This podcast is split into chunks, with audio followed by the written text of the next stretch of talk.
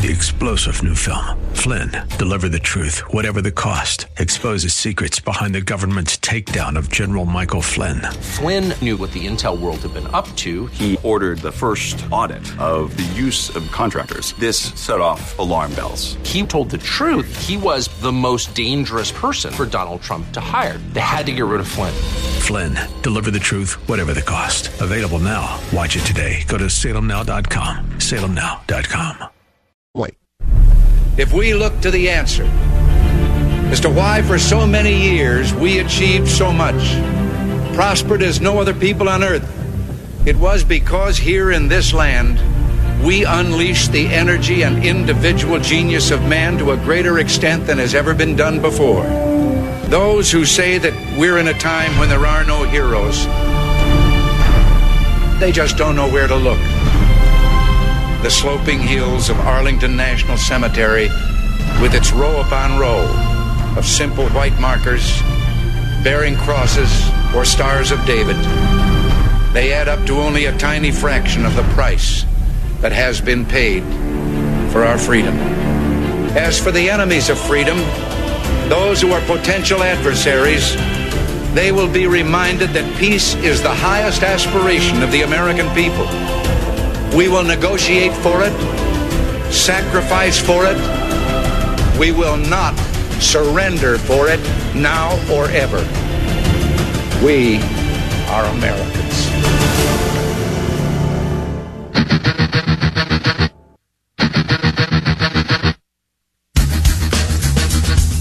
This is the Bob France Authority on A M fourteen twenty. The Answer. Hour number two is underway now at eight minutes past ten o'clock on this free-for-all Friday, the sixteenth morning of the eleventh month of the year of our Lord, twenty eighteen. Thanks so much for joining us. As the city of Cleveland continues to get more dangerous, as crime continues to rise, and as more and more Cleveland residents move out of the city and oftentimes out of Northeast Ohio altogether, Cleveland's city council remains constant.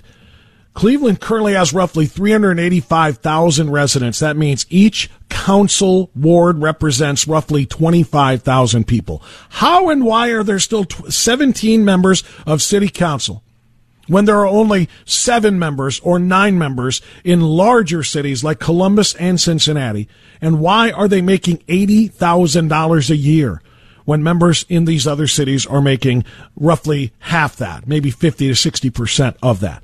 That's one question that is being asked by a group called Cleveland First. Their aim is to shrink Cleveland City Council in number and to cut their pay to make it more in line with other big cities, especially in the state of Ohio. One of the men responsible for this organization is Cleveland businessman. He is uh, very, very well known and very well connected. He is a restaurateur. Uh, Tony uh, George joining us right here on A M fourteen twenty, The Answer. Tony, thank you so much for coming on with us. How are you, sir?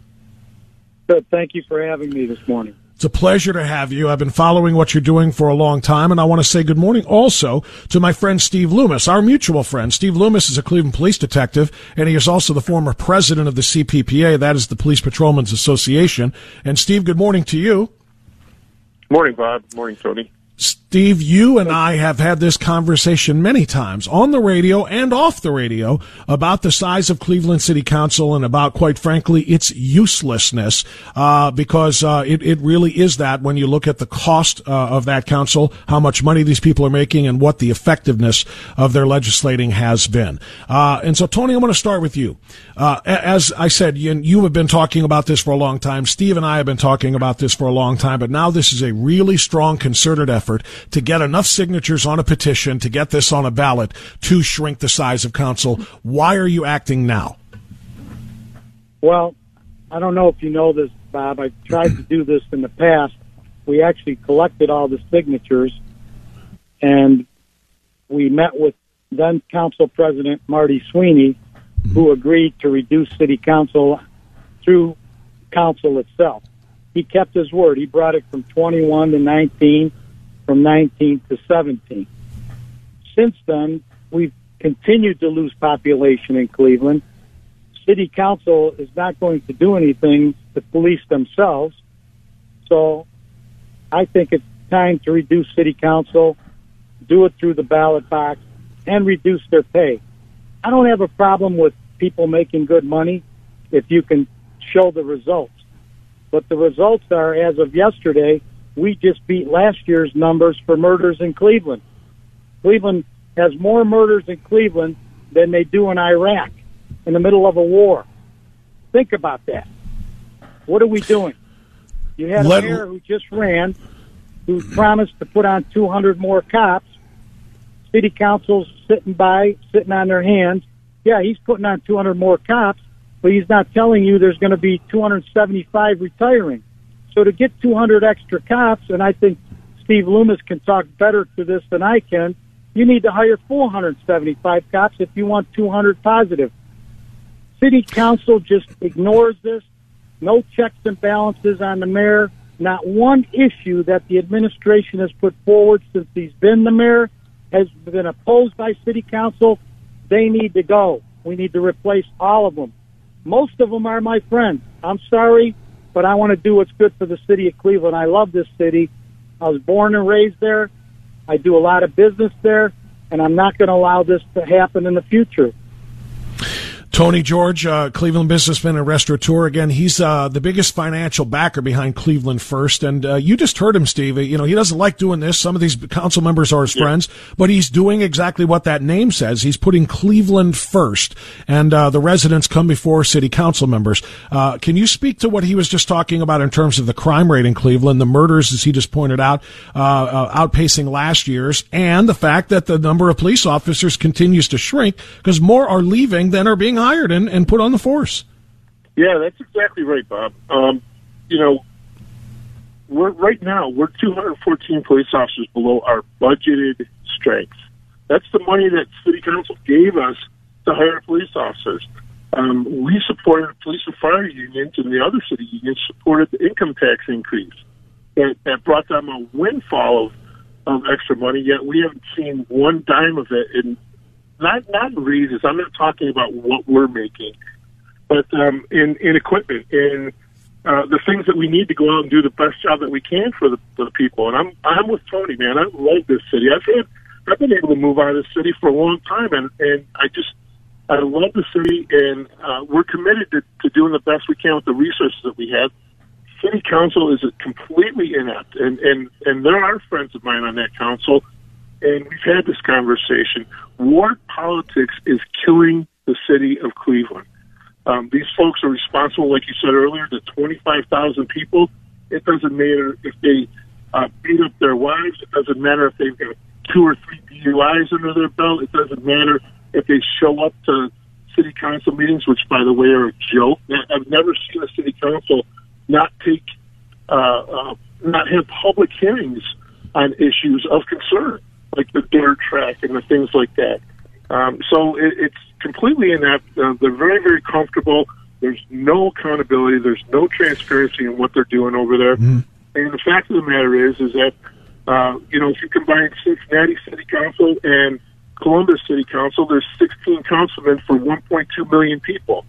They have seventeen councilmen making much less for three hundred eighty thousand, maybe. If we're lucky, three hundred eighty thousand. Making much more, you mean? Making much more uh, salary-wise. Yeah, oh, yeah. Making much less than our city councilman. So. Oh, I'm sorry. I'm sorry. Yeah, I, I I heard that backwards when you said much less. Yeah, the the, the members that you're talking about in Columbus and Cincinnati make much less yeah. than the ones in Cleveland do. Um, Steve, let me go back to Tony for a second here to talk okay. about um, this aspect of it. Tony, um, you, you said that um, you, you got about, I think, half of the signatures that you needed just on Election Day, and that the response from people who are coming up to you and to the other people for Cleveland First is overwhelming. They want this to change as well. Can you tell me more about that? Well, Here, here's what happened. While we were, while the people were out there collecting signatures, there was actually waiting lines for people to sign the petitions on Election Day. They were snatching the clipboards from the signature-gathering people to sign these. That tells me there's a lot of enthusiasm in the direction of reducing the number of council and reducing their pay. We, we probably have over half the signatures that we need from one day out in the field. That's phenomenal. What, what about the business community, uh, Tony? Uh, we're talking to Tony George, Cleveland businessman, and Steve Loomis, uh, Cleveland police detective and former president of the police union. What about the business community, other people like you? What do they say about this initiative? Are they behind it? And, and, and, and what is their, you know, what is their confidence level that this can happen? Well, the business people that I'm talking to um, are saying, bravo, good thing you're doing this. You know, you stick your neck out when you do something like this. Now what I'm waiting for, Bob, is the attacks from the city against me and my businesses. They're coming. I just don't know when and where. But you know what? I'm prepared for it. I hope they do what they did yesterday or the day before. They had a private meeting behind closed doors to talk about how they're going to rebut these two petition drives, which is, by the way, it's illegal. It's illegal. What's illegal? In the Plain Dealer today, you should read the article. They shouldn't have did that. But what what's the ramifications for them doing that? They get their hands slapped. Big deal. There should be criminal ramifications for them doing that. If we did that, we'd be in jail. Uh, Steve, uh, let, let, let's talk a little bit more about uh, what you're hearing, because, again, you and I have talked about this for a long time. In fact, Tony, you can speak to this, too. Uh, you, you, you said that when Martin Sweeney, Sweeney was council president, you did this, and he followed through. What were you asking for then? Because he reduced it by two, and then it was reduced by two more. It went from twenty-one to nineteen to seventeen. That's that's a little different than what we're talking about now and cutting it down to nine. Uh, is that what you asked for last time, Tony? Did you say to him, hey, we no. just want to knock a couple of seats off? No, we, we, we actually collected the signatures, had them ready to file, met with then uh, Council President Marty Sweeney. We were going to take it from twenty-one to eleven. Okay. Okay. After discussion with him, we agreed that we would allow him to take it down two at a time or through the population reduction or however what formula we agreed to. And he did. He did. But since then, it's been a long time since then, Bob. The population has decreased t- tremendously. Sure. And these guys are still not doing what they're supposed to do. They're supposed to be the check and balance to the mayor. They're supposed to question everything, every initiative he puts forward. You got eighty-eight million dollars increase in income tax. Where's the policeman on the street? Where are the policemen on the street? As a business owner in Cleveland, and I own multiple buildings in Cleveland, they're getting broke into. They've gotten broken into so many times, we don't even report it no more. And what's that do to the statistics? You can ask Steve Loomis. If people stop reporting crimes, now you really got a problem. Steve, uh, let's get into that. Uh, I wanted to ask you to speak on what Tony was talking about, about the, the, the citizens and, and the civilians in the city and how they, uh, how they, what they think about this, because you have been talking about it for a long time. And even though you're not a politician, you know, as a union president, you do have a lot of, you know, interactions with, uh, business community and others, uh, with respect to, um, uh, with respect to crime in the, in the city. So what kind of feedback are you getting from this? Um, it's incredible. I'll, I'll tell you one thing, Bob, and, and And you can bet it in Vegas. If this thing, if we get the signatures for this initiative, um, it is going to pass by a landslide. Um, we, I go from one side of the city to the other, and there's very, very few people that are happy with the way things are working uh, in, in our government right now. Uh, we have eleven homicide detectives. We have eight sex crimes detectives. Just to put that in perspective, Columbus has fifty-two homicide detectives and about one hundred homicides a year. Um, it, you know, so they're not doing their job. They're not overseeing uh, what the mayor is doing. Uh, and at the end of the day, they're not looking at the big picture. All they're concerned about is to look twenty-five thousand people in their ward. So when, uh, when uh, they find money, that always you know, makes me laugh because we, we found twenty million dollars somewhere. You know, how do you lose twenty million dollars? We find that they use it to do great things like put fancy streetlights up and, and bike lanes and, and all this stuff. They're not looking at the big picture, and, and that is safety in the schools. When you move someplace, number one and number two questions you ask, I don't care who you are, is how safe is the neighborhood and how good are the schools, period. And we are failing miserably in both of those areas, and you're not going to, it amazes me that we have the investment in the city that we do have from the business community, like uh, Mister George, uh, because well, they're investing a lot of money, and we're not being able to, we're not being able to keep them as safe as, as we should. We're Steve, Steve, let me jump in. Let me jump in. You make, yeah, you make, you're making great points, Steve. Let me jump in because I got to get our traffic check here. Okay. Steve Loomis, Tony George, stay with me. I'm going to come right back and want to talk about what the next step is once these signatures are all gathered, what the likelihood is that it's going to get done versus another negotiation with the current council president, like the past ones with uh, Council President Sweeney. So we'll talk more about that as we continue right here on A M fourteen twenty, The Answer.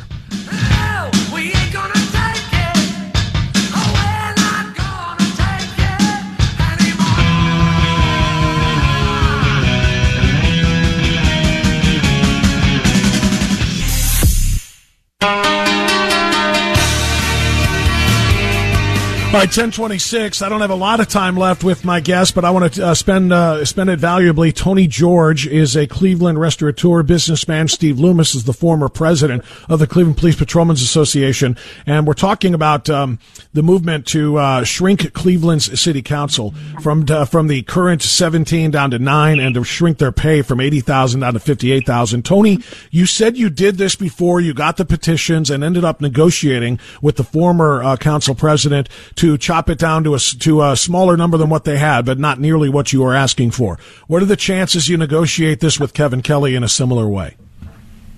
Well, I mean, again, we got to talk about leadership.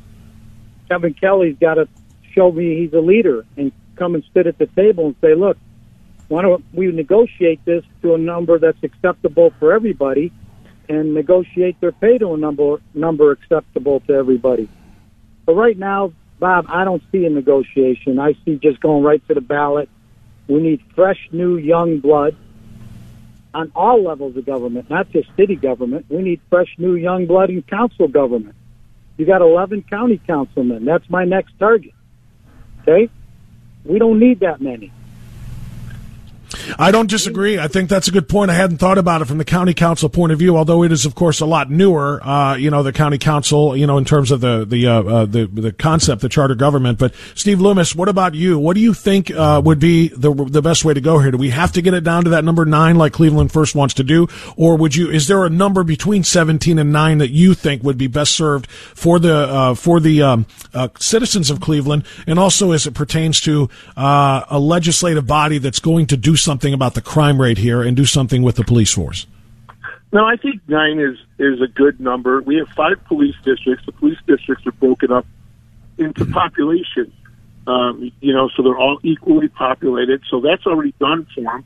And then if we can sprinkle in some uh, at-large city councilmen, so the mayor's got somebody in his rearview mirror that's done a citywide election, that's just icing on the cake.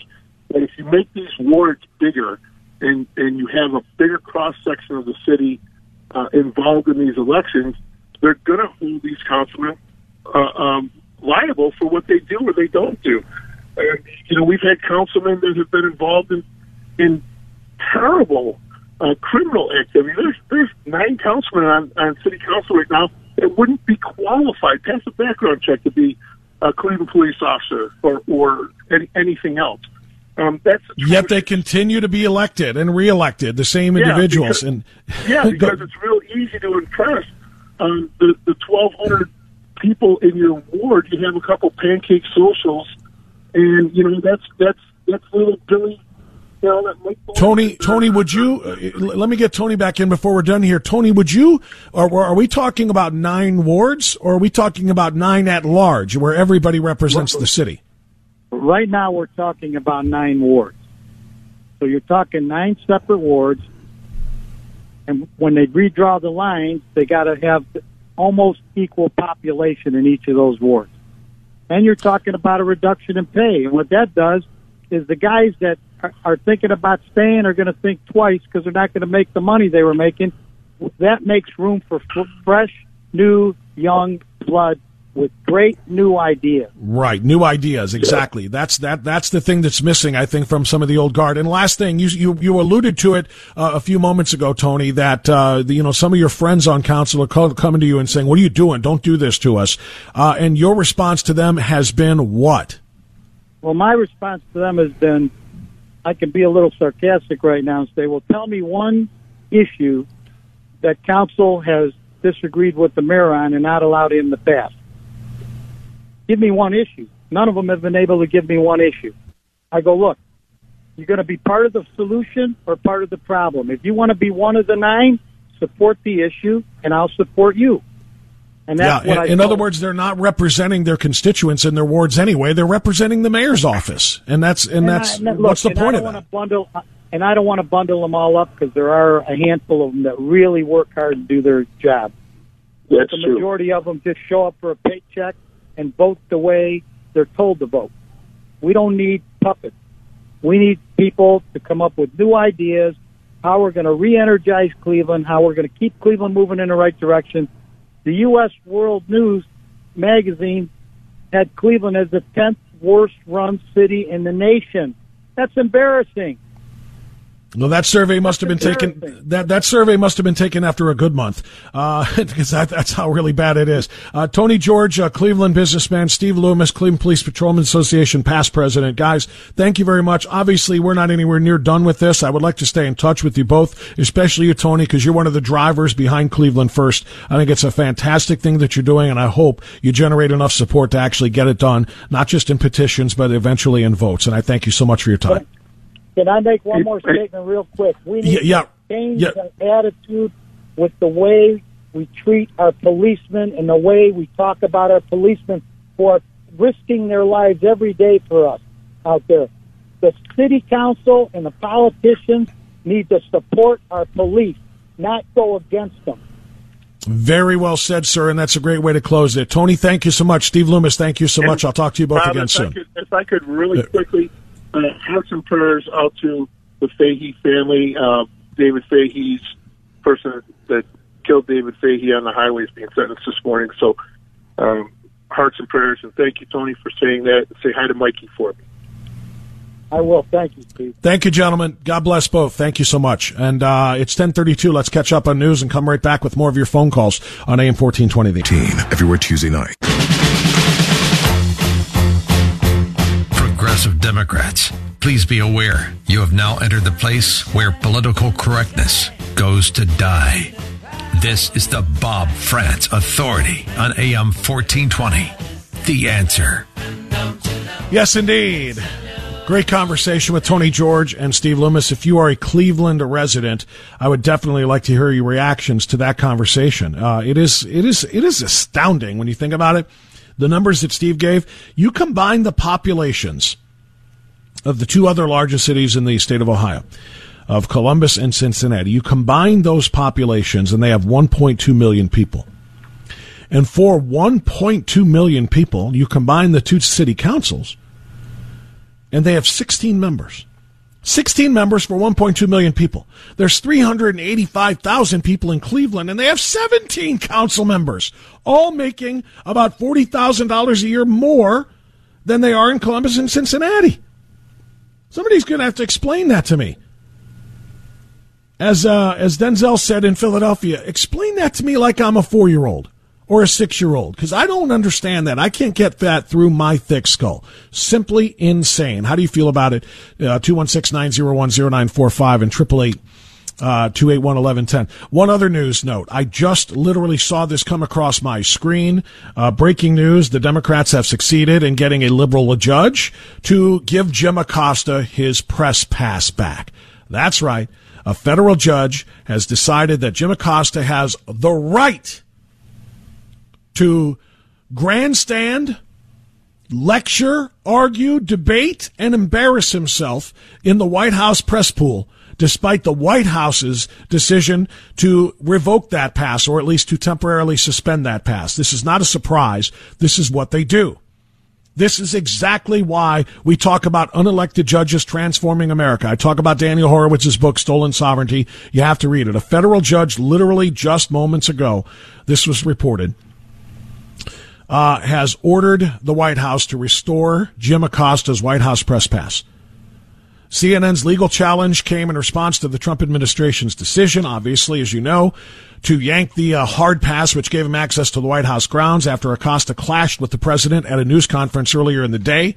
C N N's lawsuit underscores Trump's increasingly hostile relationship, says C N B C, with many mainstream media outlets, which he regularly derides, derides as fake news and the enemy of the people. Well, they are both, especially C N N. The judge, uh, Timothy Kelly, The judge Timothy Kelly. Oh, I, I then I have to take this part back. I have to take this part back. I said I assumed it was a liberal judge appointed by Barack Obama. I was incorrect. I will own this. Timothy Kelly is actually a federal judge appointed by President Trump himself. The I'm looking for the actual wording of the ruling by the judge, but the judge uh, has indeed uh, uh, given the hard pass back. C N N's argument was that every day that passes without Acosta regaining his press credentials is a concrete injury. How is it a concrete injury? Appoint somebody else to go to the press pool and go to the White House and do what Jim Acosta is supposed to do. Jim Acosta's job is to ask questions of the president, not engage him in debate. He's not a politician. He's not a member of Congress. He's a reporter. A reporter's job is to ask the president questions or the press secretary questions. That's it. He stands there and says to him, I want to challenge you. You keep calling the caravan an invasion. It's not an invasion. Wait, what? What do you mean? That's not a question. And that's not your place to decide. If you're doing your job like a journalist, Jim Acosta, maybe you wouldn't have your journalist pass revoked in the first place. How about asking, why, Mister President, do you believe this to be an invasion? That's how you do your job. Instead, like a punk, he asked him, uh, or didn't ask him, he made a statement to him deciding he wanted to get into a debate with the President of the United States, which is not a reporter's right. We talk about the First Amendment all the time. We talk about defending speech. We talk about defending the freedom of the press. The freedom of the press is to report without being censored by the government. The freedom of the press includes your ability to ask questions of people in government so that you can report, not to engage in, de- in debate with the President of the United States. The place to do that is where you do it, on your shows, on Jake Tapper's show and Chris Cuomo's show and the rest of the hacks on C N N. They can criticize and debate the president there all they want. If you want to invite Sarah Sanders on to debate, if you want to invite Kellyanne Conway on to debate, if you want to invite Melania Trump on today, if you dare to invite the president to sit down with you and debate, then you could do that. At the press pool, it is, and at a press conference, uh, that press pool's job is not to debate the president. It is to ask questions and listen to his responses and then report on those to your viewers slash readers. Jim Acosta has no right whatsoever to that press pass. I don't care what any judge says. He does not have the right. The, the the White House has the right to determine which passes are granted and approved to which uh, agencies and which ones are not. And I didn't even mention in this entire rant his physical refusal to give the microphone up when the president said, your time is up, it's on to the next question. Not only did he forcefully yank the microphone back away from the White House press intern who tried to take it from him, doing her job, he knocked her forearm down in a way of getting her hand away from that microphone. It was a physical expression of refusal to, to submit to presidential authority. The president is in charge of the room. He said next question belongs to the next person. Kristen Welker wouldn't have done that. Major Garrett wouldn't have done that. I can't think of it, and I'm talking about people from liberal uh, organizations. Kelly O'Donnell wouldn't have done that. When the president said next question, they would have handed the microphone off. Jim Acosta wanted to be the tough guy. I don't have to. I want you to tell me why you think it's an invasion. It's not an invasion. By the way, just to kind of throw this out there, this is totally sidebar, but even the invaders admit that they're invaders. What I mean by that is even invaders, uh, the invaders admit that they are not here for asylum. They're not seeking political asylum. They're here for jobs. They want to come into the United States under the guise of asylum because they want to take American jobs. They're literally saying that to reporters who know that they have no business whatsoever in uh, in uh, trying to uh, to get asylum. I've got stories on it in front of me right now. The caravan uh, marchers admit they are job seekers. Quote, I know I'm not getting any asylum. I'm here looking for jobs.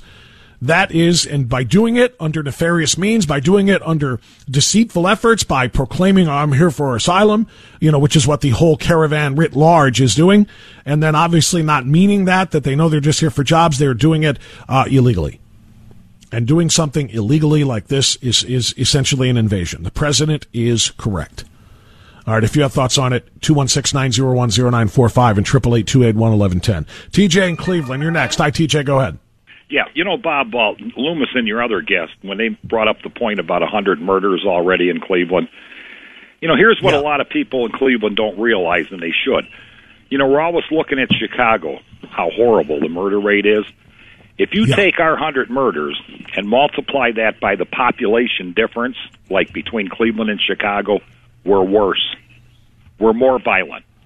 We would have more murders uh, based on per capita, population. Per capita, yes. Right. Yes. And, and, you know, if he wants signatures, you tell him to come to the South Hills area of Cleveland. He'll get his signatures in one day here. And as far as Acosta goes, you know, if I was Trump, what I would do is keep him until the very last question. Very last. And then when he starts to bloviate, we're done. Walk out of the room.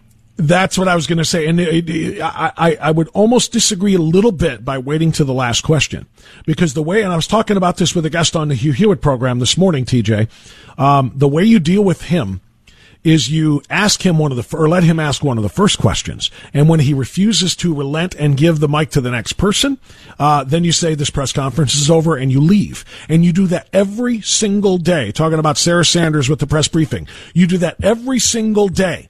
That Acosta grandstands, you walk out. Because then you don't have to deal with him. You don't have to change him. You know who will change him? The rest of the press pool that didn't get to answer, to ask their questions.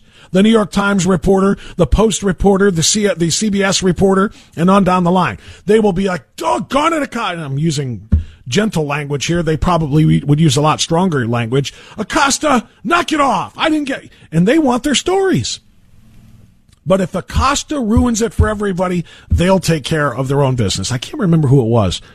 There was a caller with this morning when I was doing the Hewitt program who said it reminds them of the Marine Corps.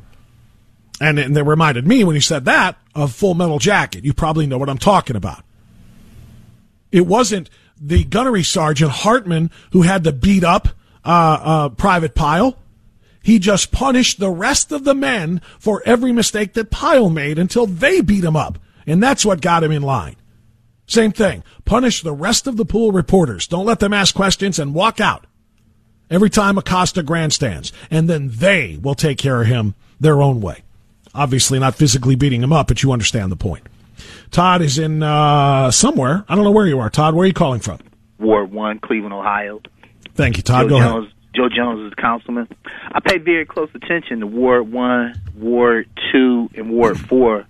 And I'm not inclined to believe that that's the right way to go, to try to reduce city council. They would be better to push to to increase the detailed responsibilities of the individual city councilman, and then you're gonna put then that will ultimately lead to a better qualified and a more ambitious city councilman in the office, not reduction of pay or reduction of war or reduction of councilmen. Because if you take nine city councilmen up over a city of three hundred eighty-five thousand, that's going to spread them out very wide. And I don't think that's what you want to do. You want to make them more concentrated so you could kind of focus on what they're doing. Why would why would you want to go? Why I, you, you, I don't understand a bit. Why would you look at this model, which absolutely sucks, because the city of Cleveland sucks. The city of Cleveland is a crime haven. It's a Why murder capital.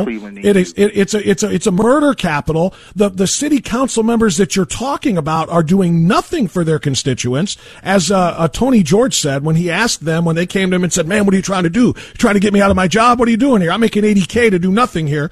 And he said to them, "You tell me. You call me back." This is what Tony George told me off the air. He said to each council member complained, "You call me back and tell me one thing that council has done to represent their citizen, their citizens, their, their voters." Hold on, hold on. No, you can't, because this is important. This is very important. Uh, and, and one time you have opposed the mayor and stood up for the people against the mayor. You call me back. He didn't get one return phone call. from any one of the of the half dozen or more that have called him to say, hey, man, quit doing this to us. They aren't doing anything for the residents. It is an absolute disaster. How could you say that that is a better model than what they have in Columbus, where the crime rate is lower, where the citizens' needs are being met, and they got seven council members for a population twice the size of Cleveland's? Todd, Tony, it makes no sense.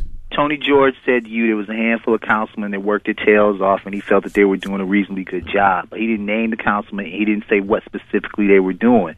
What well, Tony guess what? George that handful that handful would be part of the nine that keep their jobs, Todd. Todd?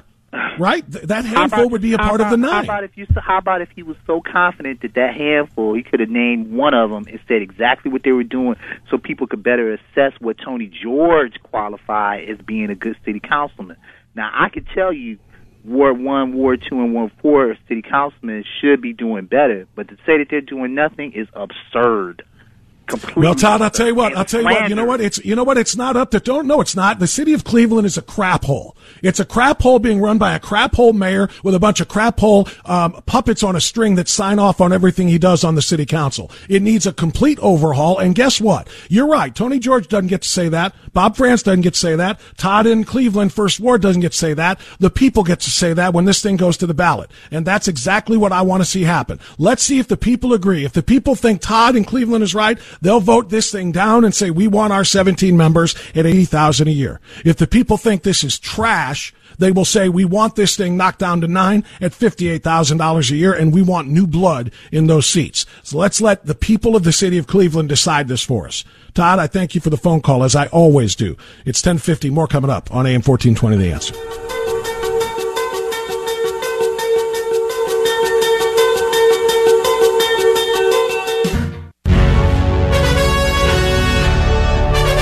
All right, ten fifty-three. I got time for a few more phone calls before we get to the top of the hour and Mike Gallagher here on A M fourteen twenty, The Answer. If you want to talk about the um, city council issue that I just discussed with Todd, you can do that. Or if you want to talk about Jim Acosta getting his press pass back thanks to a judge.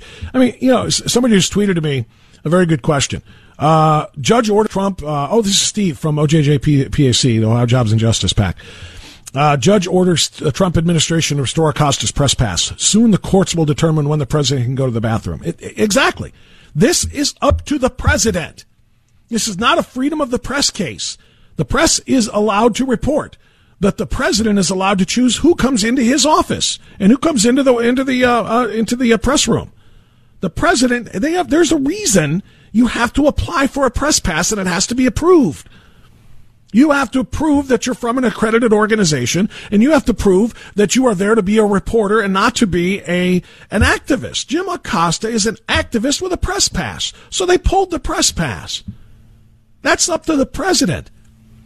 Every event, every organization, if it's covered by the press, they have the right to demand applications for a press pass, and those applications can be approved or denied based on a whole host of criteria that is up to the organization, and in this case, it's the White House. That is absolutely insane. Um, John in Chardon is up. John, you're on the air. Go ahead. Hey, Bob. What scares me out of my wits these days is how close uh, nationally we are to conceding the power of government to the crazies. An example would be this Stacey Abrams in Georgia, who uh, is contesting her election against Kemp. It's not close, but I became acquainted with her first when I watched T V, and they played a tape of her railing against free market capitalism, for crying out loud. She, uh, yeah, and yeah, and yet she's close. I mean, you know, you're right. She is crazy, and you're right. She is trying to steal an election, and she's refusing to concede something she has lost, and, and yet she has a lot of votes. And uh, and that's despite, as you said, you know, railing against capitalism. Heck, that's not. You think that's bad? You want to talk about crazies, John? Look out in Arizona. Martha McSally, a decorated fighter pilot, was defeated by Kristen Sinema, who actually declared that it's okay for Americans to want to join the Taliban. And people voted, more people voted for her, at least that's what they're telling us. I still do not necessarily agree that there wasn't fraud in Maricopa County. But, but we have Democrats running on socialist platforms, on pro-Taliban platforms, and on anti-capitalism platforms, and they're getting votes. Lots of them. Yes, you're right. We are ceding power in some measures to the crazies. Uh, Maureen is in Parma next. Hi, Maureen, go ahead. Well, hi, Bob. Hello. Um, I- yes. Hi. I just wanted to uh, delve into this issue of the voter fraud. And now that we know that over fifty percent of the ballots are absentee, I know from experience how much fraud there is on the other side. Uh, I used to be on the other side, and we used to have a joke about voting early and often. Everybody would go and vote everywhere they ever lived because they were still on the roll. So it was a big undertaking to drive from one place to another all day long. But they did it. They got away with it no problem back in, like, the early nineties. And now it's very easy. All you do is fill out an absentee ballot, and you're good to go. And these people were voting in the names of their dead parents, their friends, their relatives, their neighbors, and themselves. And there was no check or balance on it, and everyone knew it. Now, right now, I know that when you do an absentee ballot, you don't show an I D. But when I go and vote in person, I have to show an I D. So I think one solution would be if we just make someone attach a proof of I D onto their ballot, then you know it's really them. And if it is fraudulent, you know who did it. Well, that's a very good point, and that's a very good idea, and you're right. By the way, that is still going on, what you described from back in the nineties, and the reason we know this is because when uh, Secretary of State John Husted tried to purge the voter rolls to get people's old addresses off and to get people who are registered in more than one place, to get those uh, uh, registrations uh, off of the rolls, and to get those who are deceased off of the rolls, so people can't just go in and use the name of a dead relative and vote without an I D. When Judge, or not Judge, when uh, Secretary of State John Husted tried to do that here in Ohio, a judge overruled him and for and ruled that those names must go back on so that people can drive from one place to another and vote for other people without needing a photo identification. Uh, and that is exactly, and what you said, by the way, about when you vote in person, you need a, an I D. It depends on where you go. Because last week, during election week, I had a bunch of people telling me uh, that they went right up to where they're supposed to vote, was never asked for an I D. They just had to give their name and then sign their name. Again, signatures don't have to match, according to a judge in Florida, and uh, they were able to vote. So it is a very, very serious issue when it comes to voter fraud. Do not listen to uh, those who will try to tell you, including Chuck Schumer, that there is no voter fraud. It's how the Democrats survive electorally. All right, that's it. That's all the time that I've got. Thank you so much for joining us. Really, really important conversations held today. We'll pick up on those Monday. But for now, stay where you are. Mike Gallagher's next. Enjoy the silence. Three-star General Michael J. Flynn, head of the Pentagon Intelligence Agency, knew all the government's dirty secrets. He was one of the most respected generals in the military. Flynn knew what the intel world had been up to. He understood its funding. He ordered the first audit of the use of contractors. This set off alarm bells. The explosive new documentary, Flynn, Deliver the Truth, Whatever the Cost, and covers the facts behind this scandal. Flynn told the truth. He was the most dangerous person for Donald Trump to hire. I find out the worst enemy that I'm going to face in my life is right here in America. They took my assessment and they wanted me to change it. And I was like, I'm not changing it. They had to get rid of Flynn. With in-depth interviews, archival footage, and never-before-seen personal records of the man behind the headlines. I just felt like I was drowning. Flynn, Deliver the Truth, Whatever the Cost. Available now. Watch it today. Go to Salem Now dot com. Salem Now dot com.